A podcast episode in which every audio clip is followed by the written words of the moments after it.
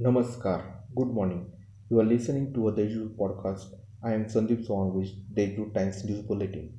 Let's begin the day with the top headlines of this hour. In a massive scale up of conflict in Galwan Valley in eastern Ladakh, about 20 Indian Army soldiers were killed during a violent face off with the People's Liberation Army of China on Monday. According to sources, the Chinese side has suffered around 50 casualties.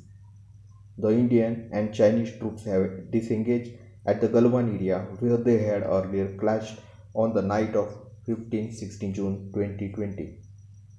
There was never a night or a problem that could defeat sunrise or hope. District Guardian Minister Chhagan Bhujbal yesterday assured a delegation of Saraf Association that experts' help will be sought for long-lasting solution to the problem of drainage lines in Saraf Bazar. The market area will be covered under the Smart City project for planned infrastructure. After a four day gap, the city got break from heavy rains yesterday.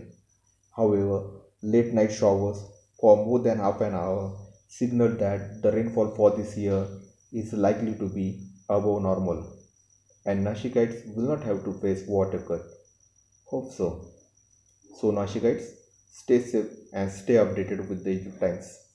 For more, log on to deshdoot.com. Thank you.